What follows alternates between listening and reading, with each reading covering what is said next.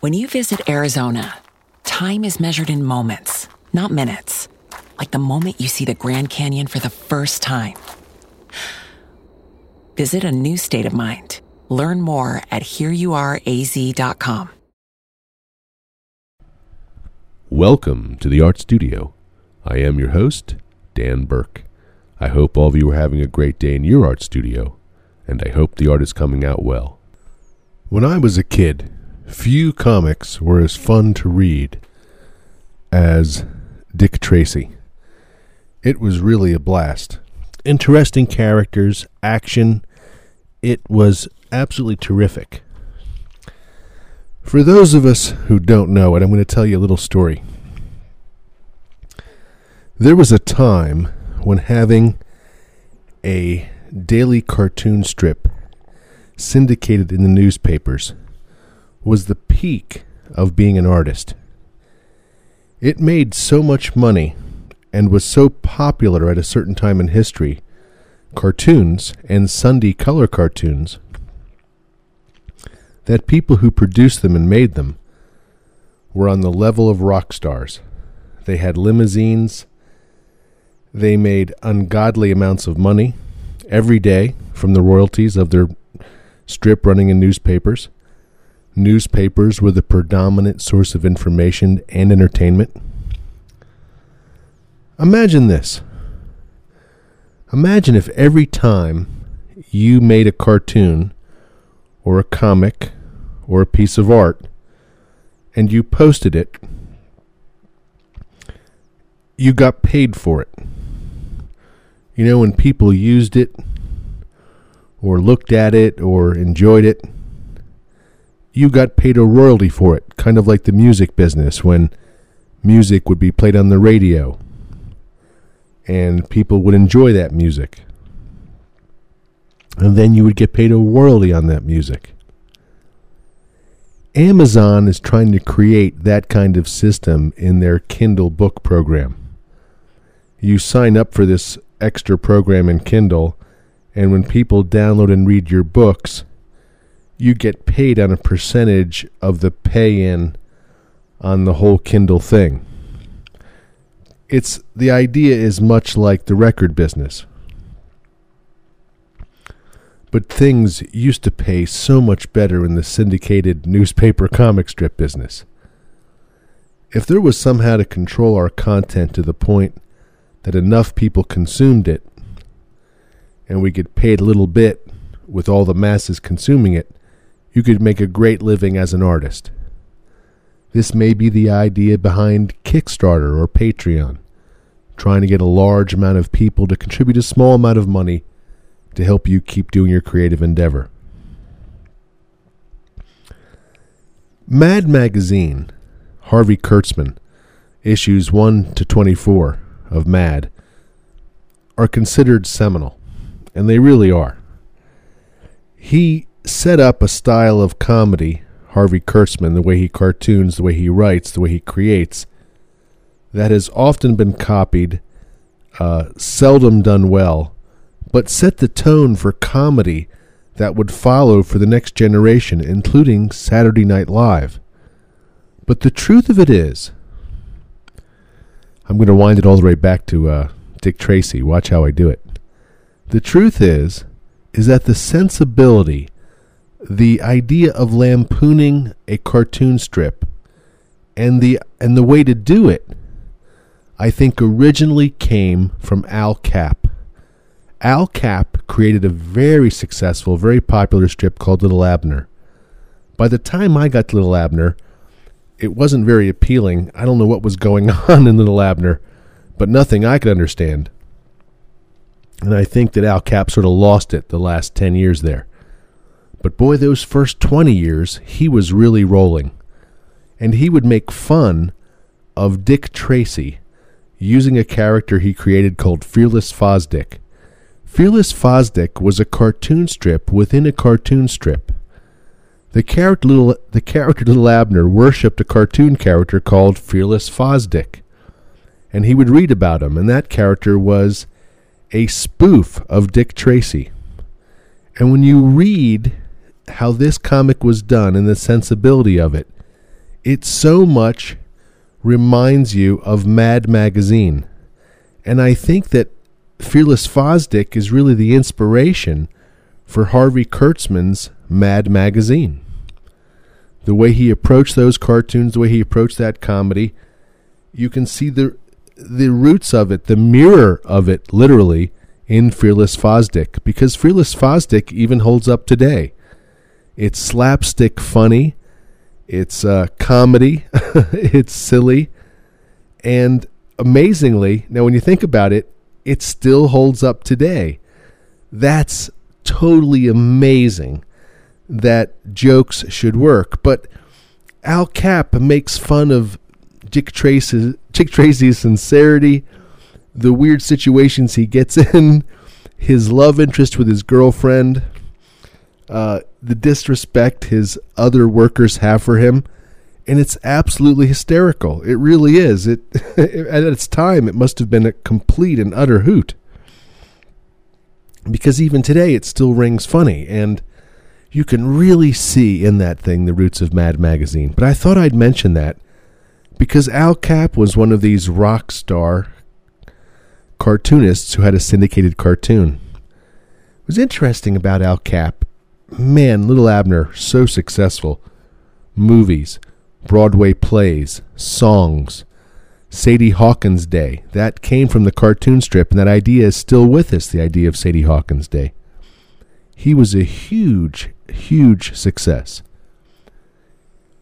Fearless Fosdick was his spoof of comic strips and was highly successful.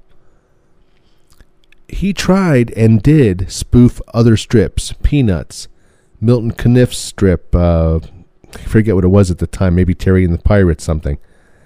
And he tried with many different spoofs, but none of them worked, uh, so to speak, like Fearless Fosdick, or they didn't become popular. Depends how you want to look at it. I have not been able to read them, so I can't tell you if they work, but I would like to read them in order to analyze it. I think at some point they're going to reprint the entire Al Capp run. Not that I could afford to buy it, but it'd be cool to read it and see exactly how that sensibility went. You know, oftentimes things that are funny are a product of their age because of the sensibility of that age and it doesn't transfer onto the next age. So, you know, what's funny today might not be 20 funny 20 years from now and there's no one's fault about that. I read a lot of old books that have comedy quote unquote in them and some of them still work and some of them don't. When you work in comedy with things that are always true, love, jealousy, uh, being angry at your job or your boss, things like that, that everybody can sort of resonate with over time, you know, every generation, those ideas work. I want to talk about a really fun comic book that is available right now. It's called I Hate Fairyland written and drawn by Skottie Young.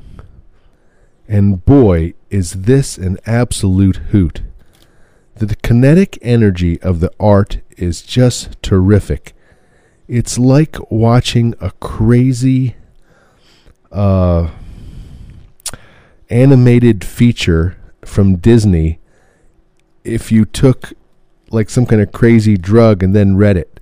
It's totally hilarious, and the art is brilliant, and the color is brilliant, and it's super well conceived and really, really funny. I could not recommend this book enough. Skottie Young's I Hate Fairyland. Uh, you know, I try to resist most things, and I don't find most things. Anyway, I, I, guess what it is is that you really have to be good to impress me. That might be that, that may sound like a terrible egoist statement, but it's not that I'm not impressed by a lot of art. In fact, quite the opposite. I mostly like almost everything, but I'm not going to rave about everything or plunk down my money to buy everything. I think 99.9% of most comics are produced beautifully, and the art is out of this world and terrific. That doesn't mean, again, like it grabs me and I want it. But this thing absolutely grabbed the hell out of me. It is so funny, evil stepmother sort of things, and Uh, the closest thing I could say to it is that you know, sort of like Shrek, but way better than Shrek. But that may be the closest tone I can get to it. Is that the, the very most uh, caustic moments of Shrek? This is sort of that because this is a pretty violent book. It relies a lot on what you and I would call the old Bugs Bunny Roadrunner kind of humor, where there's a lot of, you know, uh, physical stuff happening, people falling, getting hit in the head, you know, frying pan to the head kind of idea. I find that really funny, and he draws it really funny. so I think it's great. Uh, but I'm not sure it's you know, for little kids, so to speak, uh, in this age of uh, what we call it uh, political correctness, because there's a lot of blood in this thing. You know, she's taking axes and splitting people's heads open, but it's just all done totally cartoon, so it's it's absolutely hysterical. That's today's recommendation for comic books. I hate Fairyland. Just funny as hell. I'm in the middle of drawing my new book, and it's such a challenge because I've been pushing my style in such a direction for so long that in some respects it's really hard to actually cartoon, especially the way I was just doing a few years ago. I keep trying to you know, make things more and more realistic. And in fact, you know, the idea should be to flatten out the images to make them less look like three dimensional 3D drawings and more like cartoon flat images, the way you would see from perhaps like Beetle Bailey or some other simply drawn strip. I'm looking for that flatness, that old time feel in the art and and I have to say it's not coming as easy as I'd like. I'm having to draw things one or two times to get the sort of the feel or the look I'm after, and even then, not a hundred percent like I'd like. Uh, I'm not really able to channel a completely wacky 1950s aesthetic cartoon style like I'd like, and I would like. but you know, I suppose that's part of the challenge of doing like this. In other words I could draw it any way I want, right? So, but I'm trying to push for this certain aesthetic in the art, this certain feel, so the art is completely ridiculous. For example, at one point the hero is being beaten up by the bad guy and he's getting punched out. I don't want it to be particularly violent or scary to look at. I want it to be funny the way, you know, Tom and Jerry was funny when they would fight each other. So I've got one point where he's like spinning like a dervish, and you see his head and his arms and his legs all in a blur. And the first time I drew that, it was sort of like a realistic guy in a dervish in a blur, and I'm like, well, that's that's even though it's very cartoon-like and very accurately done, it's it's not the wacky kind of kinetic funny thing I'm shooting for. It's not kinetic. There's it has to seem like it's in motion, like it's whirling. So I went back and drew it again, like it's like you know, it blurred everything, but drew it in a funny cartoon state. So you see his face like screaming as he goes around, and his hands and his feet. So it took my it's you know, it's taking my brain then a while to wrap around exactly what I'm trying to get at. And that's interesting. You think I'd be able to sit down and just instantly draw it the first time out, but not happening uh, as I'd like. Again, pushing my style so realistically, I keep trying to draw realistically. It's it's a weird thing. It's a it, I keep trying to you know round make the the knuckles perfectly you know as knuckles should be, and not like loops and cartoons you know with that loopy kind of fifties look, where it's inked with a heavy brush look. Anyway, for those of you who have no idea what I'm talking about, you think I'm rambling. But anyway, I'm looking for a more simple, naive look in the art, and I keep trying to draw it more sophisticated. That may be the best way to put it. So my brain is kind of fighting with itself. and that's that's you know a statement you'd hear from the Three Stooges, right? My brain is fighting with itself. Anyway, it's a fun process to draw something so crazy cartoon when all this time uh, for the last few years I've been drawing everything so hyper realistic. Whether it's a car tire or a human being or a nose, I keep striving to get something closer to real or, you know, maybe a Hal Foster kind of look or, you know, in my art as opposed to something that you and I would call cartoony or Bigfoot or a caricature of human beingness. You know, for years I drew, you know, caricatures of human beings, and I like doing that. It's fun to draw cartoons. But, you know, part of me said, you know, I wonder if you could really do this other kind of art. And I've always, and you know, I've done it in like small bursts, you know, portraits, uh, different things, uh, but never, you know, tried to commit to it for a long period of time. And that's what I've done over the last few years. And it's been fun to teach myself how to draw in that style. And you know, that's really all it is, is just another style. It's like another pattern you lay down in your brain and you learn to draw that way, just like painting. Anybody can learn to paint. You put yourself in it for a couple months and you'll be surprised at how far you can go. Put yourself in it for a couple of years and you'll be amazed how far you go there. Mastering color is a wonderful experience. It's a journey. You learn sort of like the basics, you do stuff, and it's okay, and you do this, do that, and you learn other techniques, gets better and then over time, it gets better and better and better. But you have to keep trying to, you know, push yourself. And I think that comes from the joy of wanting to learn and express ourselves as artists. You know, being able to express ourselves means means having a higher level of skill, a bigger bag, bag of tricks, in order to express ourselves more precisely and more effortlessly. You know, it's a pleasure to draw now much more so than it was a pleasure to draw 20 years ago because I draw better. you know, it was much more of a struggle years ago than it is now. I have to say that's the truth. One more thought about Dick Tracy and Little Abner. Definitely check out Fearless Fosdick, by the way. There's two Al Capp books available. They're really cheap on Amazon. And those Fearless Fosdick cartoons are hilarious and you can really see the roots of Mad Magazine in there. That car- kind of cartooning that those two gentlemen did is really brilliant. Al Capp is especially beautifully uh, adept at drawing with a brush. I mean, his women, his people, he has an effortlessness to his uh, everything that he draws with such mastery that it's really fun to see somebody so lucid like that. And I love Dick Tracy for the dramatic black and whites and the different scenes. And, you know, small little scenes, little guy running, you know, cars chasing each other, then close ups back and forth. There's really nothing that uh, Chester Gould didn't tackle the way he presented stuff. You know, as comics shrunk, and they did shrink even in the, you know, I think it was by you know even by the 50s they were shrinking comics, so they draw them smaller and smaller. Uh, a lot of comics became just talking heads, which is normal, shoulders, this kind of thing, so you could actually see the people.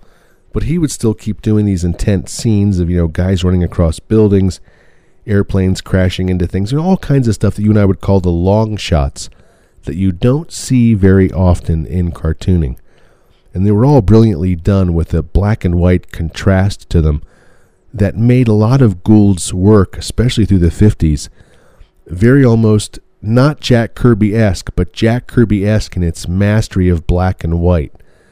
Beautiful layovers of objects in black and white and people and objects. It's just so good. Chester Gould had a fantastic sensibility about that. And I've been looking at that sensibility and enjoying it and liking it you know, a modern day artist who does that, which uh, he has been a guest on the show, I think, two or three times, you know, about maybe five years ago, Larry Johnson. Larry Johnson produces a book, Tales of Fantasy, and he still produces that book like every two months uh, for like, you know, 20 years. And he has really turned into a a beautiful artist, and his art really reminds me in some ways of Steve Ditko and Chester Gould. He seems to be internalizing some of the best parts of both those artists. Another thing that Chester Gould did really well that we shouldn't overlook is he created really fascinating characters. Uh, you know, this is where they got the Batman villains from. You know, Two Face, the Joker, all that kind of writing, those kind of characters were inspired directly from Dick Tracy. And Dick Tracy has a rogues gallery like no other cartoon strip. The foes he faced and the weird different ones and, and they're all drawn cool and different are really remarkable. And the stories uh, would run, you know, for months and years, intricate webs of chases and death traps, and Tracy being injured and going after people, and you know, real suspense. I have to say, uh, brilliantly done soap opera esque comics with a lot of action. Dick Tracy was excellent. There's a reason it was so popular. Uh, it reads like a modern well, like it's not modern, but you know, in something in modern respects would be like CSI. It has the whole model of the crime show hardwired right into it. The setup, the plot, the hunt, the third act twist, and then finally, you know, the chase at the end. Really good stuff. So hats off to Chester Gould. When he was in his prime, he was an amazing storyteller, cartoonist, and character creator. Uh, really amazing. I think that's something I'm probably the most weak on is character creation. I don't think I've really created that many or at all memorable characters, uh, original characters. I don't think that's quite my place in life. I like making fun of things and doing spoofs and comedies, but it's always based on something I love, like, or know. And uh, it's hard to obviously come up with something completely original. I do have original takes and ideas on things, but they're based on other things again, so they're not really original. It's really something when somebody comes up with something original, and I think that, again, maybe it was based on those 1930s and 40s type movies, those gangster stories. Dick Tracy reads like a hard boiled detective gangster story. And uh, it's really cool in that respect. And maybe it came again from that genre of that place, but he did it really effectively. It's not meandering, it's not hard to understand. These are really cool stories. Well, guys, I hope you're having a great day in your art studios. I hope the art is coming out well. Keep creating, keep doing your thing. The opportunity to make art is a great gift. You only get so much time you only get so many projects in your lifetime, so many things you can do.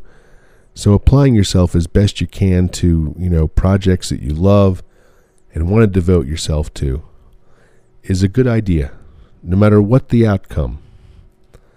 You know, the, the idea is not always to make a million dollars with something.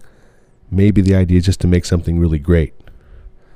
Again, a comic book recommendation I Hate Fairyland by Skottie Young absolutely brilliant. Probably my favorite comic uh, I've read in, since Lady Mechanika. Completely different, but man, is this thing an absolute hoot. Love it, love it, love it. Have a great day, and I'll see you soon in the art studio. Bye bye.